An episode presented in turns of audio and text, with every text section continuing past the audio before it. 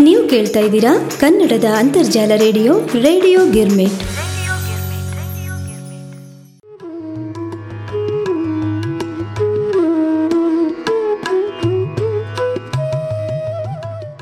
ಕೇಳುಗರಿಗೆಲ್ಲ ನಮಸ್ಕಾರಗಳು. ಹಾಗೆ ತಮ್ಮೆಲ್ಲರ ಅಚ್ಚುಮೆಚ್ಚಿನ ಗತ ವೈಭವ ಕಾರ್ಯಕ್ರಮಕ್ಕೆ ನಿಮ್ಮ ಉಮಾ ಭಾತ್ಕಂಡೆಯ ಆದರದ ಸ್ವಾಗತ, ಸುಸ್ವಾಗತ.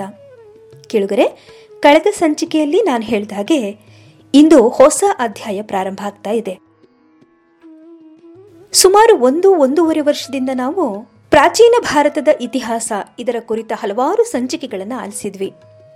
ಈಗ ಮಧ್ಯಯುಗೀನ ಭಾರತ, ಈ ಕಾಲವನ್ನು ಕುರಿತು ಆಲಿಸೋಣ. ಈ ಮಧ್ಯಯುಗೀನ ಭಾರತ, ಇದನ್ನ ಪೂರ್ವ ಮಧ್ಯಯುಗೀನ ಕಾಲ ಅಂತಲೂ ಕರೀತಾರೆ, ಅಥವಾ ಪೂರ್ವ ದೆಹಲಿ ಸುಲ್ತಾನರ ಕಾಲ. ಅಂದರೆ ಕ್ರಿಸ್ತಶಕ ಏಳ್ನೂರ ಹನ್ನೆರಡರಿಂದ ಹನ್ನೆರಡು ನೂರ ಆರರ ಈ ಅವಧಿಯನ್ನ ಪೂರ್ವ ದೆಹಲಿ ಸುಲ್ತಾನರ ಕಾಲ ಅಂತ ಕರೀತಾರೆ.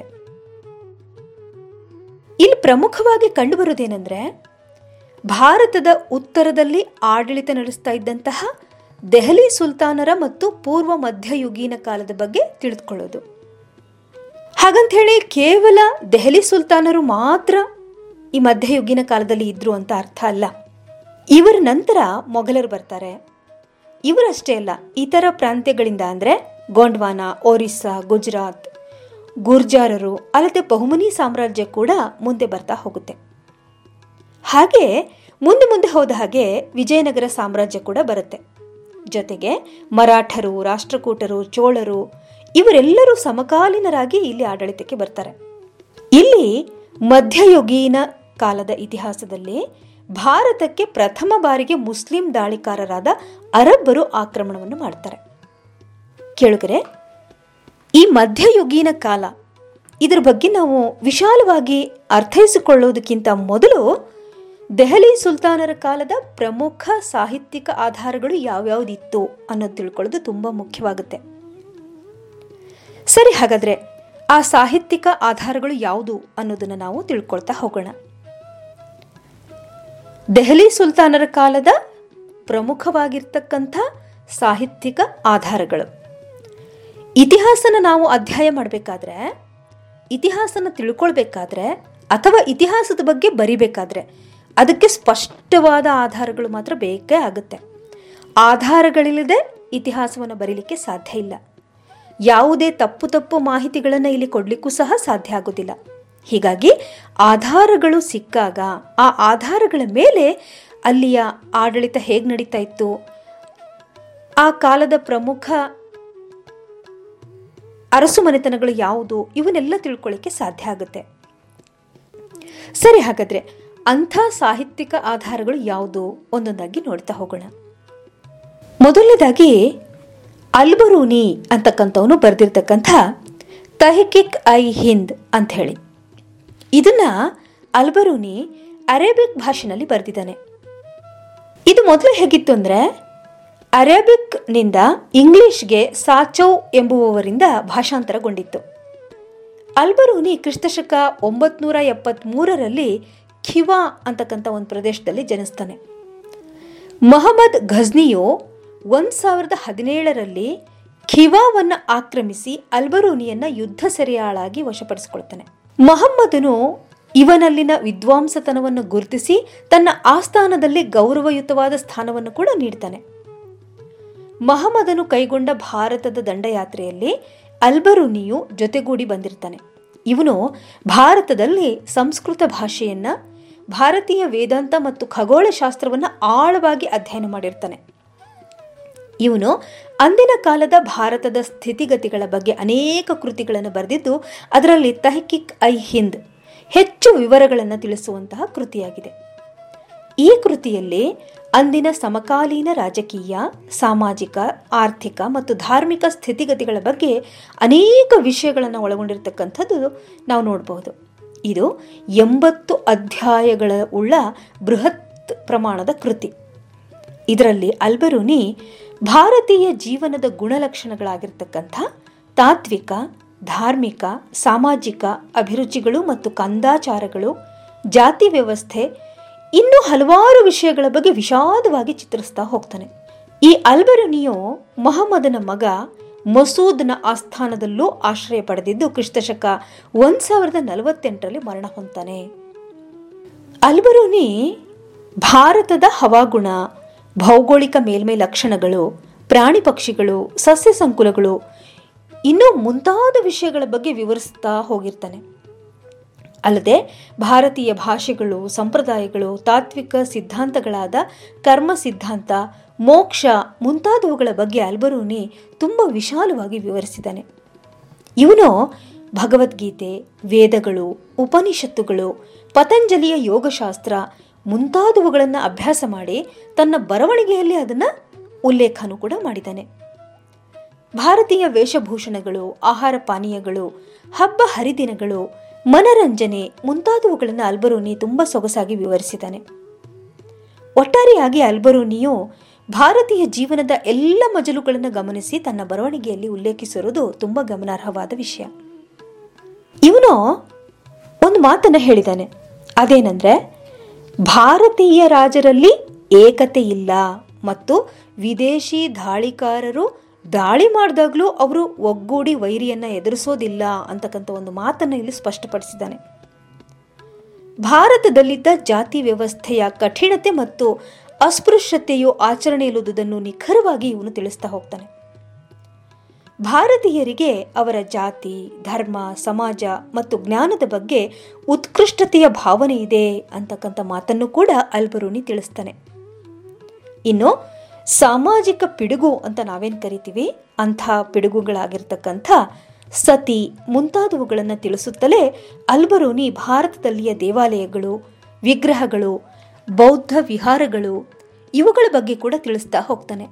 ಆಮೇಲೆ ಇನ್ನೊಂದು ಕಡೆ ಹೇಳ್ತಾನೆ ಭಾರತೀಯರು ದೇವರನ್ನ ಸಂಪೂರ್ಣವಾಗಿ ನಂಬ್ತಾರೆ. ಜೊತೆಗೆ ಮೂರ್ತಿ ಪೂಜೆಯನ್ನು ಮಾಡ್ತಾರೆ ಅಂತಕ್ಕಂಥ ಮಾತನ್ನು ಕೂಡ ಅವನು ತಿಳಿಸಿದ್ದಾನೆ. ಜೊತೆಗೆ ವೈಷ್ಣವ ಪಂಥ ಹೆಚ್ಚು ಪ್ರಚಲಿತವಾಗಿದೆ ಅಂತಕ್ಕಂಥ ಮಾತನ್ನು ಕೂಡ ಅಲ್ಬರುನಿ ಹೇಳಿದ್ದಾನೆ. ಭಾರತದ ಸಮೃದ್ಧಿ, ಅಲ್ಲಿನ ನಾಣ್ಯ ವ್ಯವಸ್ಥೆ, ಅಳತೆ ಮತ್ತು ತೂಕ ಮಾಪಕಗಳ ಬಗ್ಗೆ, ಆಂತರಿಕ ಮತ್ತು ವಿದೇಶಿ ವ್ಯಾಪಾರಗಳ ಬಗ್ಗೆ ಅಲ್ಬರೂನಿ ತಿಳಿಸ್ತಾ ಹೋಗ್ತಾನೆ. ರಾಜನು ರೈತರಿಂದ ಆರನೇ ಒಂದು ಭಾಗ ಕಂದಾಯವನ್ನಾಗಿ ವಸೂಲಿ ಮಾಡ್ತಾ ಇದ್ದ ಅಂತಕ್ಕಂಥ ಮಾಹಿತಿ ಕೂಡ ಅಲ್ಬರೂನಿ ತಿಳಿಸ್ತಾನೆ. ಇದು ಅಲ್ಬರೂನಿ ಬರೆದಿರ್ತಕ್ಕಂಥ ಸಾಹಿತ್ಯ ಕೃತಿಯಾದ, ಬೃಹತ್ ಸಾಹಿತ್ಯ ಕೃತಿಯಾದ ತಹಕಿಕ್ ಐ ಹಿಂದ್ ಇದರಿಂದ ಸಿಕ್ಕಿರ್ತಕ್ಕಂಥ ಮಾಹಿತಿಗಳು ಅಥವಾ ಆಧಾರಗಳು. ಇನ್ನು ಎರಡನೇದಾಗಿ ಹಸನ್ ನಿಜಾಮಿ, ಇವನು ಬರೆದಿರ್ತಕ್ಕಂಥ ತಾಜ್ ಉಲ್ ಮಸೀರ್ ಅಂಥೇಳಿ. ಇದನ್ನ ಸದ್ರುದ್ದೀನ್ ಮೊಹಮ್ಮದ್ ಹಸನ್ ನಿಜಾಮಿ ಅಂತಕ್ಕಂಥವ್ನು ಬರೆದದ್ದು. ಇವನು ಕೊರಸಾನ್ನ ನಿಶಾಪುರ ಅಂತಕ್ಕಂಥ ನಗರದಲ್ಲಿ ಹುಟ್ಟಿರ್ತಕ್ಕಂಥವನು. ಇವನು ಮಂಗೋಲರ ದಾಳಿಯಿಂದ ಹೆದರಿ ಭಾರತಕ್ಕೆ ಬಂದು ದೆಹಲಿಯ ಆಡಳಿತ ಸೇವೆಯಲ್ಲಿ ಸೇರ್ಕೊಳ್ತಾನೆ. ಈ ಕೃತಿ ಅಂದರೆ ತಾಜ್ ಉಲ್ ಮಸೀರ್ ಅಂತ ನಾ ಏನೇಗೆ ಹೇಳಿದೆ? ಆ ಕೃತಿ ಮೂಲವಾಗಿ ತುರ್ಕಿ ಭಾಷೆಯಲ್ಲಿ ರಚನೆಯಾಗುತ್ತೆ. ಇಲಿಯಟ್ ಮತ್ತು ಡಾಸನ್ ಅಂತಕ್ಕಂಥವರು ಇಂಗ್ಲಿಷಿಗೆ ಇದನ್ನು ಭಾಷಾಂತರನು ಕೂಡ ಮಾಡ್ತಾರೆ. ಹಸನ್ ನಿಜಾಮಿಯು ಈ ಕೃತಿಯನ್ನ ಹನ್ನೆರಡು ನೂರ ಐದರಿಂದ ಬರೀಲಿಕ್ಕೆ ಪ್ರಾರಂಭ ಮಾಡಿದಂತೆ ಈ ಕೃತಿಯಲ್ಲಿ ಹತ್ತೊಂಬತ್ತು ನೂರ ತೊಂಬತ್ತೊಂದರಿಂದ ಹನ್ನೆರಡು ನೂರ ಹದಿನೇಳರವರೆಗಿನ ಘಟನೆಗಳು ಉಲ್ಲೇಖಗೊಂಡಿದೆ. ಇವನು ಕುತ್ಬುದ್ದೀನ್ ಐಬಕ್ನ ಆಳ್ವಿಕೆಯ ಬಗ್ಗೆ ದೀರ್ಘವಾಗಿ ವಿವರಿಸ್ತಾ ಹೋಗ್ತಾನೆ.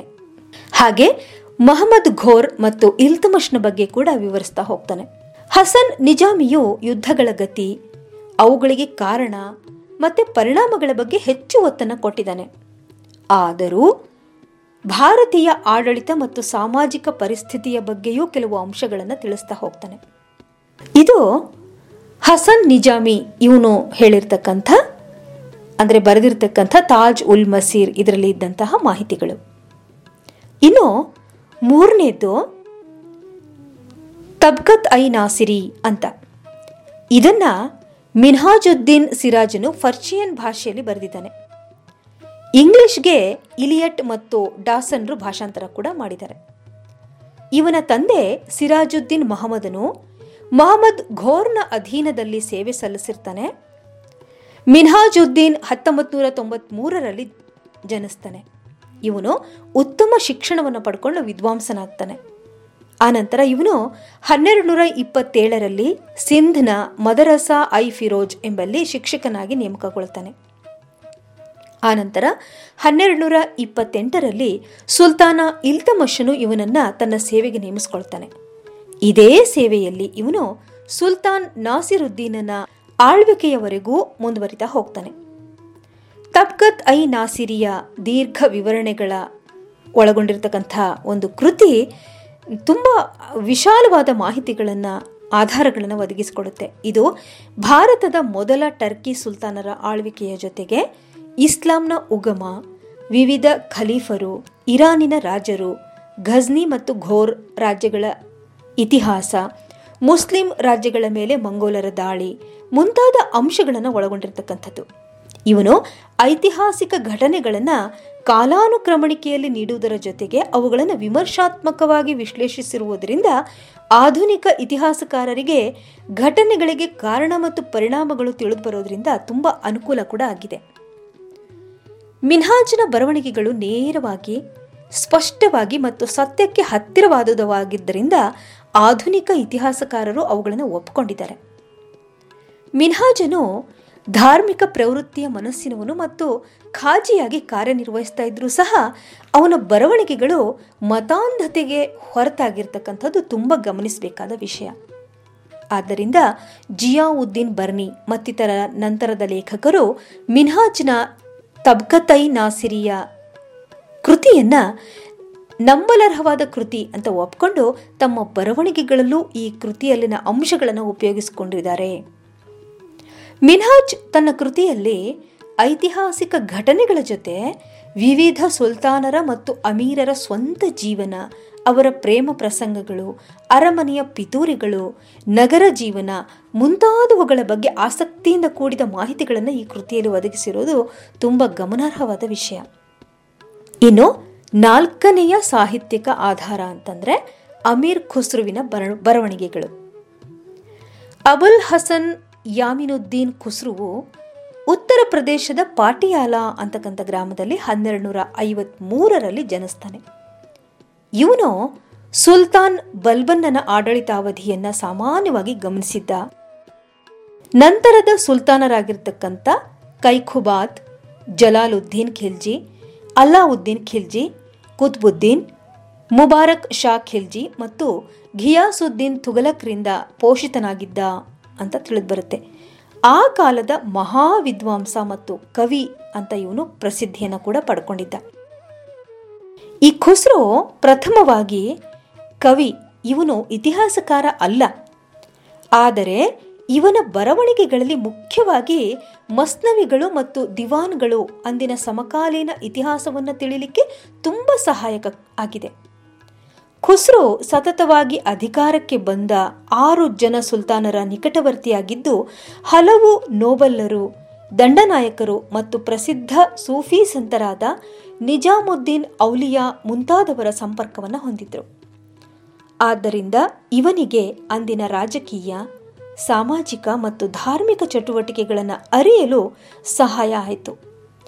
ಇವನ ವಿವಿಧ ಕ್ಷೇತ್ರಗಳಲ್ಲಿನ ಮಾಹಿತಿಗಳು ಸತ್ಯ ಸಂಗತಿಗಳಿಂದ ಕೂಡಿದ್ದು ಉತ್ತಮ ಮಾಹಿತಿಯನ್ನು ಒದಗಿಸಿದೆ. ಖುಸ್ರುವು ಕವಿಯಾಗಿ ಹುಟ್ಟಿದರೂ ಸಹ ಸೈನಿಕ, ವೀರ ಯೋಧ ಮತ್ತು ಪ್ರವಾಸಿಗ ಕೂಡ ಆಗಿದ್ದ ಇವನು ಸುಲ್ತಾನರ ಸೇನೆಯ ಜೊತೆಯಲ್ಲಿ ಭಾರತದ ವಿವಿಧ ಪ್ರದೇಶಗಳಲ್ಲಿ ಸಂಚರಿಸಿದ್ದರಿಂದ ಅವನು ಅಗಾಧ ಅನುಭವಗಳನ್ನು ಕೂಡ ಪಡ್ಕೊಂಡಿದ್ದ. ಅಮೀರ್ ಖುಸ್ರು ಬರೆದಂತಹ ಪ್ರಮುಖವಾದ ಕೃತಿಗಳನ್ನು ನಾವಿಲ್ಲಿ ನೆನಪಿಸಲೇಬೇಕು. ಅದು ಯಾವುದಂದ್ರೆ ಒಂದನೇದು ಖಿರಾನ್ ಊಸ್ ಸದೈನ್ ಅಂತ. ಇದು ಕವನ ರೂಪದಲ್ಲಿ ಇರತಕ್ಕಂಥದ್ದು. ಸುಲ್ತಾನ್ ಕೈಖುಬಾದ್ ಮತ್ತು ಅವನ ತಂದೆ ಬುಘ್ರಾ ಖಾನ್ನ ನಡುವಿನ ಭೇಟಿಯ ವಿವರಗಳನ್ನು ಈ ಖಿರಾನ್ ಉಸ್ ಸದೈನ್ ಇದು ಒಳಗೊಂಡಿದೆ. ಅಲ್ಲದೆ, ಭಾರತದ ಸಿರಿ ಸಂಪತ್ತು ಮತ್ತು ದೆಹಲಿ ನಗರದ ವೈಭವದ ಚಿತ್ರಣ ಕೂಡ ಈ ಕವನದಲ್ಲಿ ಇದೆ. ಇನ್ನೊಂದು ಮಿಶ್ತಾ ಉಲ್ ಫತ್ ಅಂಥೇಳಿ. ಇದು ಪದ್ಯದ ರೂಪದಲ್ಲಿ ಇರತಕ್ಕಂಥದ್ದು. ಮಲ್ಲಿಕ್ ಜಜ್ಜುವಿನ ದಂಗೆಯಿಂದ ಮತ್ತು ಜಲಾಲುದ್ದೀನ್ ಖಿಲ್ಜಿಯ ಇನ್ನಿತರ ದಂಡಯಾತ್ರೆಗಳ ಬಗ್ಗೆ ವಿಶಾಲವಾದ ಮಾಹಿತಿಗಳನ್ನು ಒದಗಿಸುತ್ತೆ ಈ ಪದ್ಯ. ಮೂರನೇದು ನೂಸಿಫಿರ್ ಅಂತ. ಇದು ಕವನ ರೂಪದಲ್ಲಿ ಇರ್ತಕ್ಕಂಥದ್ದು. ಸುಲ್ತಾನ್ ಮುಬಾರಕ್ ಶಾ ಖಿಲ್ಜಿಯ ದಂಡಯಾತ್ರೆಗಳನ್ನು ಕುರಿತು ವಿವರಣೆಯನ್ನು ಕೊಡ್ತಕ್ಕಂಥದ್ದು ಈ ನೂಸಿಫಿರ್ ಅಂತ. ಅಲ್ಲದೆ, ಭಾರತದ ವಿವಿಧ ಸ್ಥಳಗಳಲ್ಲಿನ ಕಟ್ಟಡಗಳು, ಹವಾಗುಣ ಮತ್ತು ಭೌಗೋಳಿಕ ಸ್ಥಿತಿಗತಿಗಳ ಬಗ್ಗೆ ಮತ್ತು ಅಲ್ಲಿನ ಪ್ರಾಣಿ ಪಕ್ಷಿಗಳ ಬಗ್ಗೆ ಮನೋಜ್ಞವಾಗಿ ವಿವರಣೆಯನ್ನು ನೀಡುತ್ತೆ ಈ ಕವನ. ಇನ್ನು ನಾಲ್ಕನೇದು ಆಶಿಖಾ ಅಂಥೇಳಿ ಇದು ಕೂಡ ಪದ್ಯ ರೂಪದಲ್ಲಿ ಇರ್ತಕ್ಕಂಥದ್ದು ಗುಜರಾತಿನ ರಾಜ ಕರ್ಣದೇವನ ಮಗಳು ದೇವಲ ದೇವಿ ಮತ್ತು ಅಲ್ಲಾವುದ್ದೀನನ ಮಗ ಖಿಜರ್ ಖಾನರ ನಡುವಿನ ಪ್ರೇಮ ಪ್ರಸಂಗಗಳನ್ನು ಈ ಆಶಿಖಾ ಪದ್ಯ ರೂಪ, ರೂಪಿಸುತ್ತೆ, ಅಂದರೆ ಚಿತ್ರಿಸುತ್ತೆ. ಅಲ್ಲದೆ ಅಲ್ಲಾ ಉದ್ದೀನನ ಗುಜರಾತಿನ ಆಕ್ರಮಣ, ಮಂಗೋಲರು ಖುಸ್ರುನನ್ನು ಬಂಧಿಸಿದ್ದು ಮತ್ತೆ ಅವರ ಕೈಯಿಂದ ತಪ್ಪಿಸಿಕೊಂಡು ಬಂದ ಬಗ್ಗೆ ಇದನ್ನೆಲ್ಲ ಈ ಪದ್ಯ ತಿಳಿಸುತ್ತೆ. ಭಾರತದ ವಿವಿಧ ಪ್ರದೇಶಗಳ ಸುಂದರ ಸ್ತ್ರೀಯರ ಬಗ್ಗೆ ಹಾಗೆ ಖಿಜರ್ ಖಾನ್ನ ಪತನದ ಬಗ್ಗೆ ಕೂಡ ಅನೇಕ ಮಾಹಿತಿಗಳನ್ನು ಈ ಪದ್ಯ ಆ ಒದಗಿಸುತ್ತೆ. ಇದೇ ಕೃತಿ ಅಂದು ಆಚರಣೆಯಲ್ಲಿದ್ದಂತಹ ವಿವಾಹ ಆಚರಣೆಗಳು, ವಿವಾಹದ ಉತ್ಸವ ಮೆರವಣಿಗೆಗಳು, ನೃತ್ಯ, ಸಂಗೀತ, ನಗರಗಳ ಶೃಂಗಾರ ಇತ್ಯಾದಿ ಅಂಶಗಳ ಬಗ್ಗೆ ದೀರ್ಘ ವಿವರಣೆಗಳನ್ನು ಒಳಗೊಂಡಿರ್ತಕ್ಕಂಥ ಒಂದು ಪದ್ಯ ಈ ಆಶಿಕಾ ಇನ್ನು ಐದನೇದು ಖುಸರು ಬರೆದಿರ್ತಕ್ಕಂಥ ಕೃತಿಗಳಲ್ಲಿ ಐದನೇದು ತುಗಲಕ್ ನಾಮ. ಇದು ತುಂಬ ಪ್ರಸಿದ್ಧಿ ಪಡ್ಕೊಂಡಿರ್ತಕ್ಕಂಥದ್ದು. ತುಘಲಕ್ ನಾಮ ಅಂತ. ಇದು ಖುಸ್ರು ಖಾನ್ ಮತ್ತು ಘಿಯಾಸುದ್ದೀನ್ ತುಘಲಕರ ನಡುವಣ ಯುದ್ಧದ ಸಿದ್ಧತೆ. ರಾಜತಾಂತ್ರಿಕ ಬಿಕ್ಕಟ್ಟು ಮತ್ತು ಯುದ್ಧದ ಬಗ್ಗೆ ಹಾಗೂ ಅಂತಿಮವಾಗಿ ಘಿಯಾಸುದ್ದೀನನು ದೆಹಲಿ ಸಿಂಹಾಸನವನ್ನು ಹೇಗೆ ವಶಪಡಿಸಿಕೊಂಡ ಅನ್ನೋದ್ರ ಬಗ್ಗೆ ಮಾಹಿತಿಗಳನ್ನು ಒದಗಿಸುವಂತಹ ಒಂದು ಕೃತಿ ತುಗಲಕ್ ನಾಮ. ಇನ್ನು ಆರನೇ ಕೃತಿ, ಖಜಾಯಿನ್ ಉಲ್ಫುತ್ ಅಥವಾ ತಾರೀಬ್ ಐ ಅಲೈ ಅಂತ. ಈ ಕೃತಿಯಲ್ಲಿ ಅಲ್ಲಾವುದ್ದೀನ್ ಖಿಲ್ಜಿಯ ಮೊದಲ ಹದಿನಾರು ವರ್ಷಗಳ ಆಳ್ವಿಕೆಯ ಘಟನೆಗಳು ಅಳಕವಾಗಿರ್ತಕ್ಕಂಥದ್ದು ಆದರೆ ಖುಸ್ರವು ಮಂಗೋಲರ ದಾಳಿಗಳ ಬಗ್ಗೆ ಉಲ್ಲೇಖಿಸುವುದರಲ್ಲಿ ವಿಫಲನಾಗಿದ್ದಾನೆ. ಅಲ್ಲಾವುದ್ದೀನನು ನೋಬಲ್ಲರನ್ನು ಧಮನಗೊಳಿಸಿದ್ದು ಮಾರುಕಟ್ಟೆ ವ್ಯವಸ್ಥೆ, ನಿರ್ಬಂಧ ಕಾನೂನುಗಳು ಮುಂತಾದ ಆಂತರಿಕ ನೀತಿಗಳ ಬಗ್ಗೆ ವಿಪುಲ ಮಾಹಿತಿ ಇದೆ. ಅಲ್ಲದೆ ಮಲ್ಲಿಕಾಫುರ್ನ ದಕ್ಷಿಣದ ದಂಡಯಾತ್ರೆಗಳ ಬಗ್ಗೆ ದೀರ್ಘ ಚಿತ್ರಣ ದೊರೆಯುವುದು ಮತ್ತು ಆ ವಿವರಗಳು ಖುಸ್ರುವು ಸ್ವತಃ ದಕ್ಷಿಣಕ್ಕೆ ಸೈನ್ಯದ ಜೊತೆ ಪಯಣಿಸಿದ್ದನೆಂದು ತಿಳಿದುಬರುತ್ತೆ. ಮೇಲಿನ ಅಮೀರ್ ಖುಸ್ರುವಿನ ಕೃತಿಗಳು ಐತಿಹಾಸಿಕ ಕೃತಿಗಳಲ್ಲದಿದ್ದರೂ ಐತಿಹಾಸಿಕ ಮಾಹಿತಿಗಳನ್ನು ಒಳಗೊಂಡಿರ್ತಕ್ಕಂಥದ್ದು. ಅಲ್ಲದೆ ಈ ಎಲ್ಲ ಕೃತಿಗಳಲ್ಲಿಯೂ ಘಟನೆಗಳನ್ನು ಕಾಲಾನುಕ್ರಮಣಿಕೆಯಲ್ಲಿ ಮತ್ತು ಸತ್ಯಕ್ಕೆ ಹತ್ತಿರವಾಗಿರುವಂತೆ ರಚ, ರಚನೆಯನ್ನು ಮಾಡಿದ್ದಾನೆ. ಮಲ್ಲಿಕಾಫುರನ ದಂಡಯಾತ್ರೆಯ ಬಗ್ಗೆ ತಿಳಿಸುವ ಏಕೈಕ ಕೃತಿ ಅಂದರೆ ಅಮೀರ್ ಖುಸ್ರು ಬರೆದಿರತಕ್ಕಂಥದ್ದು. ಇನ್ನು ಪ್ರಮುಖ ಸಾಹಿತ್ಯಿಕ ಆಧಾರಗಳಲ್ಲಿ ಐದನೆಯದು ಜಿಯಾವುದ್ದೀನ್ ಬರ್ನಿಯ ಬರವಣಿಗೆಗಳು. ಹೌದು, ಜಿಯಾವುದ್ದೀನ್ ಬರ್ನಿಯು ಹನ್ನೆರಡು ನೂರ ಎಂಬತ್ತೈದರಲ್ಲಿ ಜನಿಸ್ತಾನೆ. ಮುಯಿದ್ ಉಲ್ ಮುಲ್ಕ್ ಸಯೀದ್ ಜಲಾಲುದ್ದೀನ್ ಸುಲ್ತಾನ್ ಬಲ್ಬನ್ನನ ಸೇವೆಯಲ್ಲಿರ್ತಕ್ಕಂಥವನು ಇವನು ತಂದೆ. ಸುಲ್ತಾನ್ ಜಲಾಲುದ್ದೀನ್ ಖಿಲ್ಜಿಯ ಕಾಲದಲ್ಲಿ ಇವನು ಸುಲ್ತಾನನ ಮಗ ಅರ್ಖಾಲಿ ಖಾನನಿಗೆ ನಾಯಿಬ್ನಾಗಿ ಸೇವೆ ಸಲ್ಲಿಸ್ತಾನೆ. ಸುಲ್ತಾನ ಅಲ್ಲಾವುದ್ದೀನನು ಇವನಿಗೆ ಬರನ್ ಪ್ರಾಂತ್ಯವನ್ನು ಜಹಗೀರಾಗಿ ನೀಡ್ತಾನೆ. ಬರ್ನಿಯ ಚಿಕ್ಕಪ್ಪ ಅಲಾ ಉಲ್ ಮುಲ್ಕನು ಸುಲ್ತಾನ್ ಅಲ್ಲಾವುದ್ದೀನನ ಸ್ನೇಹಿತ ಮತ್ತು ನಂಬಿಕಸ್ಥ ಸಲಹೆಗಾರ ಕೂಡ ಆಗಿರ್ತಾನೆ. ಹೀಗೆ ಬರನಿಯು ಸುಲ್ತಾನರಿಗೆ ಅತಿ ನಿಕಟ ಸಂಬಂಧವುಳ್ಳ ಶ್ರೀಮಂತ ಮನೆತನದಿಂದ ಬಂದವನಾಗಿರ್ತಾನೆ. ಹಾಗಾಗಿ ರಾಜ್ಯದ ಉನ್ನತ ಅಧಿಕಾರಿಗಳ ಜೊತೆ ನಿಕಟ ಪರಿಚಯ ಹೊಂದಿರ್ತಾನೆ. ಬರ್ನಿಯು ಘಿಯಾಸುದ್ದೀನ್ ಮತ್ತು ಮಹಮ್ಮದ್ ತುಘಲಕ್ಕರ ಆಸ್ಥಾನಗಳಲ್ಲಿ ಗೌರವಯುತವಾದ ಸ್ಥಾನವನ್ನು ಹೊಂದಿದ್ನಲ್ಲದೆ ಆತ್ಮೀಯ ಕೂಡ ಆಗಿರ್ತಾನೆ. ಬರ್ನಿಯು ಮಹಾವಿದ್ವಾಂಸನಾಗಿದ್ದು ಅನೇಕ ಉತ್ತಮ ಕೃತಿಗಳನ್ನು ರಚನೆ ಮಾಡ್ತಾನೆ. ಅವುಗಳಲ್ಲಿ ಪ್ರಮುಖವಾಗಿರ್ತಕ್ಕಂಥದ್ದಂದ್ರೆ ಸಲತ್ I Kabir, Inayat ನಾಮಾ I Ilahi Maasir I ಸದಾತ್, ಹಸರತ್ ನಾಮಾ, Tariq I ಭರ್ರಾ ಭವಾಯಾನ್, ಫತ್ವಾ i Jahandari ಮತ್ತು ತಾರೀಖ್ ಐ ಫಿರೋಜ್ ಶಾಹಿ ಅಂಥೇಳಿ. ಇದು ಪ್ರಮುಖವಾಗಿರ್ತಕ್ಕಂಥ ರಚನೆಗಳು, ಕೃತಿಗಳು. ಇನ್ನು ಇದರಲ್ಲಿ ತಾರೀಬ್ ಐ ಫಿರೋಜ್ ಶಾಹಿ, ಜಿಯಾವುದ್ದೀನ್ ಬರ್ನಿ. ಬರ್ನಿಯ ಮೇಲಿನ ಕೃತಿಗಳಲ್ಲಿ ಇದು ಉತ್ತಮ ಐತಿಹಾಸಿಕ ಅಂಶಗಳನ್ನು ಒಳಗೊಂಡಿರತಕ್ಕಂಥದ್ದು. ಬರ್ನಿಯು ಈ ಕೃತಿಯನ್ನು ಸುಮಾರು ಹದಿಮೂರು ನೂರ ಐವತ್ತೆಂಟರಲ್ಲಿ ಸಂಪಾದನೆ ಮಾಡ್ತಾನೆ. ಈ ಕೃತಿಯು ಸುಲ್ತಾನ್ ಬಲ್ಬನ್ನನು ಸಿಂಹಾಸನಾರೂಢನಾದ ಕಾಲದಿಂದ ಸುಲ್ತಾನ್ ಫಿರೋಜ್ ಶಾನ ಮೊದಲ ಆರು ವರ್ಷಗಳವರೆಗಿನ ಘಟನಾವಳಿಗಳನ್ನು ಒಳಗೊಂಡಿರ್ತಕ್ಕಂಥದ್ದು. ಹಾಗಾಗಿ ತಾರೀಖ್ ಐ ಫಿರೋಜ್ ಶಾಹಿಯು ಸುಲ್ತಾನ್ ಬಲ್ಬನ್ ಖಿಲ್ಜಿ ಸಂತತಿ ಮತ್ತು ತುಘಲಕ್ ಸಂತತಿಗಳ ಬಗ್ಗೆ ಉಪಯುಕ್ತ ಮಾ, ಐತಿಹಾಸಿಕ ಮಾಹಿತಿಗಳನ್ನು ನೀಡುತ್ತೆ.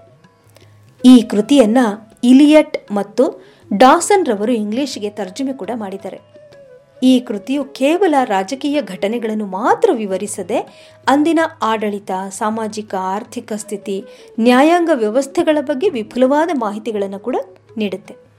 ಈ ಬರ್ನಿ ಅಂತ ಹೇಳಿದ್ನಲ್ಲ, ಆತ ತನ್ನ ಬರವಣಿಗೆಗಳು ಸತ್ಯವಾಗಿದೆ ಮತ್ತು ಸುಲ್ತಾನರಿಗೆ ವಿರುದ್ಧವಾಗಿ ಬರೆಯಲು ನಾನು ಧೈರ್ಯ ವಹಿಸಿಲ್ಲ ಎಂಬುದಾಗಿ ಒಪ್ಕೊಂಡಿದ್ದಾನೆ.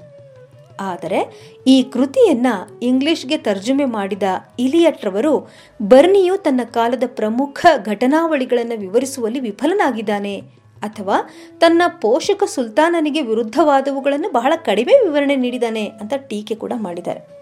ಅದೇನೇ ಇರಲಿ, ಟೀಕೆಗಳು ಪ್ರತಿಯೊಂದರಲ್ಲೂ ಇರುತ್ತೆ. ಆದರೆ ಅವನ ಬರವಣಿಗೆಯ ಮಾಹಿತಿಗಳನ್ನು ನಾವು ಪೂರ್ಣವಾಗಿ ತಿರಸ್ಕರ್ಲಿ, ತಿರಸ್ಕಾರ ಮಾಡಲಿಕ್ಕೂ ಸಹ ಸಾಧ್ಯ ಆಗೋದಿಲ್ಲ. ಇನ್ನು ಆರನೆಯ ಸಾಹಿತ್ಯಿಕ ಆಧಾರ ಅಂದರೆ ಶಮ್ಸ್ ಐ ಸಿರಾಜ್ ಅಫೀಫ್ ಮತ್ತು ತಾರೀಖ್ ಐ ಫಿರೋಜ್ ಶಾಹಿ ಅಂತ. ಶಮ್ಸ್ ಐ ಸಿರಾಜ್, ಅಫೀಫನು ಸಹ ಅನೇಕ ಕೃತಿಗಳನ್ನು ರಚನೆ ಮಾಡಿದ. ಅವುಗಳಲ್ಲಿ ಮುಖ್ಯವಾಗಿರ್ತಕ್ಕಂಥವು ಅಂದರೆ ತಾರೀಖ್ ಐ ಫಿರೋಜ್ ಶಾಹಿ. ಬರ್ನಿಯೂ ಸಹ ಇದೇ ಹೆಸರಿನ ಕೃತಿಯನ್ನು ರಚನೆ ಮಾಡಿದ್ದಾನೆ. ಅಫೀಫನು ಹದಿಮೂರು ನೂರ ನಲವತ್ತೆರಡರಲ್ಲಿ ಜನಿಸ್ತಾನೆ. ಇವನ ತಂದೆಯು ಸುಲ್ತಾನ್ ಫಿರೋಜ್ ಶಾ ತುಗಲಕ್ನ ಬಳಿ ಸೇವೆಯಲ್ಲಿ ಇರ್ತಾನೆ. ಇವನು ಈ ಕೃತಿಯನ್ನ ತೈಮೂರನ ದಾಳಿಯ ನಂತರ ಸಂಗ್ರಹಿಸಿದ ಅಂತ ಹೇಳ್ತಾರೆ. ಈ ಕೃತಿಯಲ್ಲಿ ಅಫೀಫನು ಸುಲ್ತಾನ್ ಫಿರೋಜ್ ಶಾನ ಜನನ, ಸಿಂಹಾಸನಾರೋಹಣ, ಮಂಗೋಲರ ದಾಳಿ, ಫಿರೋಜ್ನ ಬಂಗಾಳದ ಮೇಲಿನ ದಾಳಿ, ಅವನ ಗುಲಾಮ ವ್ಯವಸ್ಥೆ, ಸೈನ್ಯ, ಅವನ ಧಾರ್ಮಿಕ ಮತ್ತು ಸಾರ್ವಜನಿಕ ಕಲ್ಯಾಣ ಕಾರ್ಯಗಳಾದ ಆಸ್ಪತ್ರೆಯ ನಿರ್ಮಾಣ, ಕಾಲುವೆಗಳನ್ನು ತೋಡಿಸಿದುದು, ಕಾರ್ಖಾನೆಗಳ ಕಾರ್ಯ ಮತ್ತು ಸ್ಮಾರಕಗಳ ದುರಸ್ತಿ ಮುಂತಾದ ಚಟುವಟಿಕೆಗಳ ಬಗ್ಗೆ ದೀರ್ಘ ವಿವರಣೆಯನ್ನು ಕೊಟ್ಟಿದೆ. ಇವನು ರಾಜಕೀಯ ಘಟನೆಗಳ ಜೊತೆಗೆ ಫಿರೋಜ್ ಶಾನ ಕಾಲದ ಸಮಾಜದ ವಿವಿಧ ಕ್ಷೇತ್ರಗಳ ಸಾಂಸ್ಕೃತಿಕ ಚಟುವಟಿಕೆಗಳೆಲ್ಲವನ್ನು ವಿವರಿಸ್ತಾ ಹೋಗ್ತಾನೆ. ಇದು ದೆಹಲಿ ಸುಲ್ತಾನರ ಕಾಲದ ಪ್ರಮುಖ ಸಾಹಿತ್ಯಿಕ ಆಧಾರಗಳನ್ನು ನಾವು ಇವತ್ತು ಆಲಿಸ್ತಾ ಇದ್ದೀವಿ. ಇನ್ನು ಇನ್ನು ಎಂಟು ಈ ರೀತಿಯ ಸಾಹಿತ್ಯಿಕ ಆಧಾರಗಳು ನಮಗೆ ಇದೆ. ಅವುಗಳ ಬಗ್ಗೆ ಮುಂದಿನ ಗತ ವೈಭವ ಸಂಚಿಕೆಯಲ್ಲಿ ನಾವೆಲ್ಲ ಆಲಿಸೋಣ. ಇಂದಿಗೆ ಇಂದಿನ ಗತವೈಭವ ಸಂಚಿಕೆ ಮುಕ್ತಾಯಗೊಳ್ಳುತ್ತದೆ. ಮುಂದಿನ ಸಂಚಿಕೆಯಲ್ಲಿ ಮತ್ತಿಷ್ಟು ದೆಹಲಿ ಸುಲ್ತಾನರ ಕಾಲದ ಪ್ರಮುಖ ಸಾಹಿತ್ಯಿಕ ಆಧಾರಗಳನ್ನು ಕುರಿತು ಆಲಿಸೋಣ. ಧನ್ಯವಾದಗಳು.